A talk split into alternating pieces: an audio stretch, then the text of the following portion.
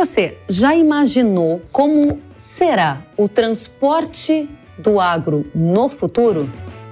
Uma inteligência artificial foi capaz de gerar imagens que revelam um transporte futurista para os grãos, por exemplo. Nesse futuro do agro, há drones mais avançados que podem transportar cargas e pessoas, supernavios, trens e caminhões com maior capacidade.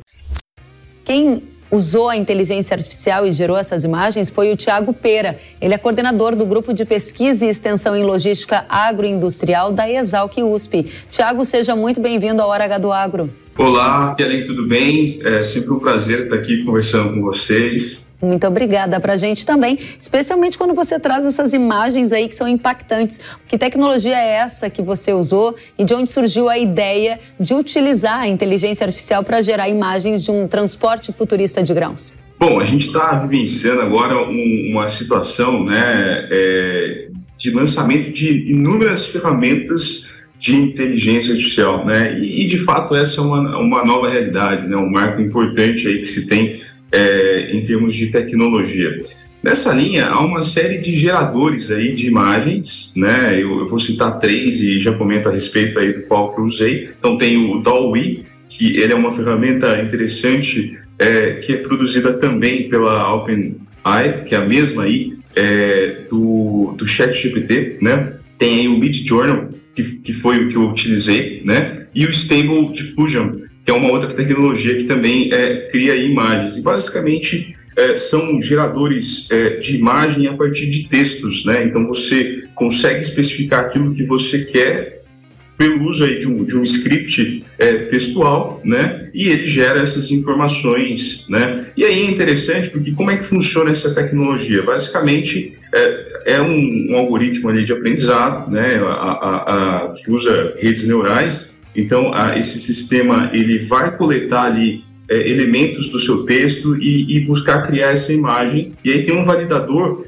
que vai classificar essa imagem gerada se ela é mais próxima da realidade ou não. Se não for, ele vai repetir o processo até transformar isso em algo muito próximo, né? Interessante. Agora, Tiago, o pessoal quer saber quando que esses veículos futuristas vão estar aí no dia a dia do agro. Você acha que esse é o caminho mesmo para onde a logística se dirige? E o que mais te chamou a atenção?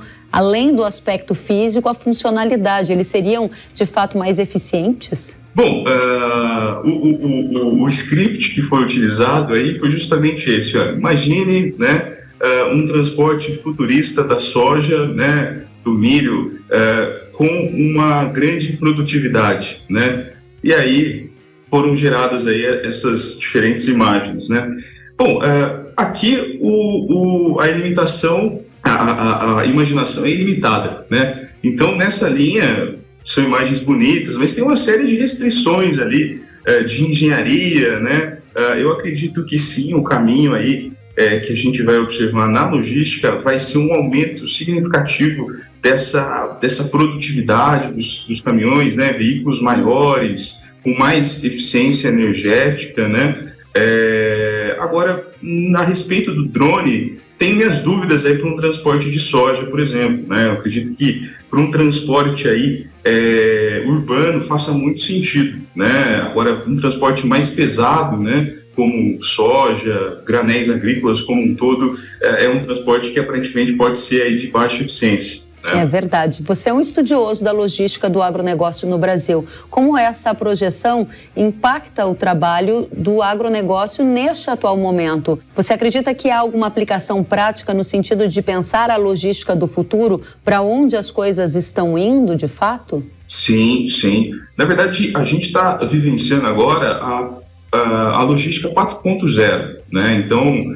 é, nós tivemos aí a logística 1.0, que foi basicamente a mecanização do transporte, a logística 2.0, a automação do sistema de transporte, a 3.0, o sistema de gerenciamento logístico, e agora a gente está nessa quarta que é o uso é, da internet, né, e, e, e, tudo conectado. Então, basicamente, o que, que é uma inteligência artificial, né, e o que, que ela pode melhorar a nossa logística? Então, a inteligência artificial nada mais é do que você ensinar aí é, um, um, um computador, né, uma máquina, a tomar decisões, a aprender algumas relações e ela tomar a decisão. No futuro, o que, que se espera de uma logística 4.0, de uma indústria 4.0, é que as tomadas de decisões elas sejam autônomas.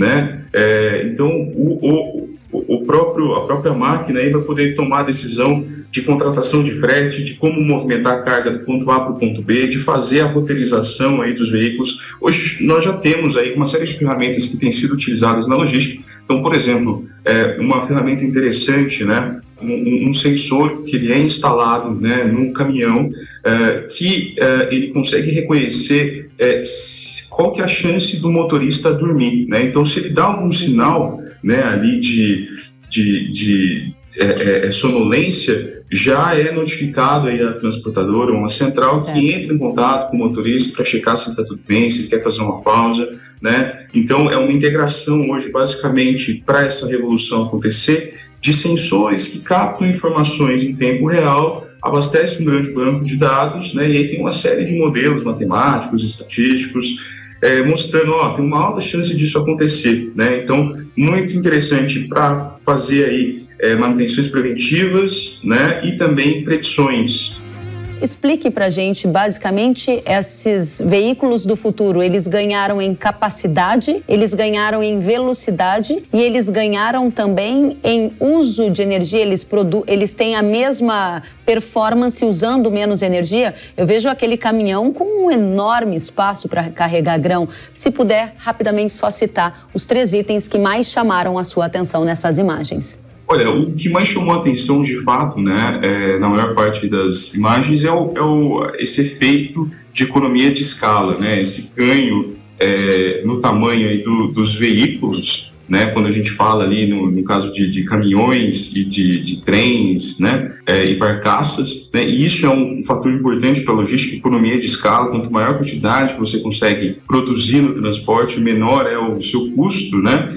E, e chamou a atenção também a questão é, de veículos aí é, voadores, né? É, então, drones, algo do gênero. É, agora, de novo, tem uma série de limitações técnicas para isso acontecer, né? De engenharia, é, é, é uma, um exercício de imaginação de como pode ser esse futuro aí. Não dá para estimar uma data, por enquanto a gente vai ficar só fazendo esse exercício então. Tiago Pera, coordenador do Grupo de Pesquisa e Extensão em Logística Agroindustrial da Exalc, muito obrigada pela presença e por nos atualizar sobre as novidades desse novo mundo. Obrigado, eu agradeço. Até a próxima.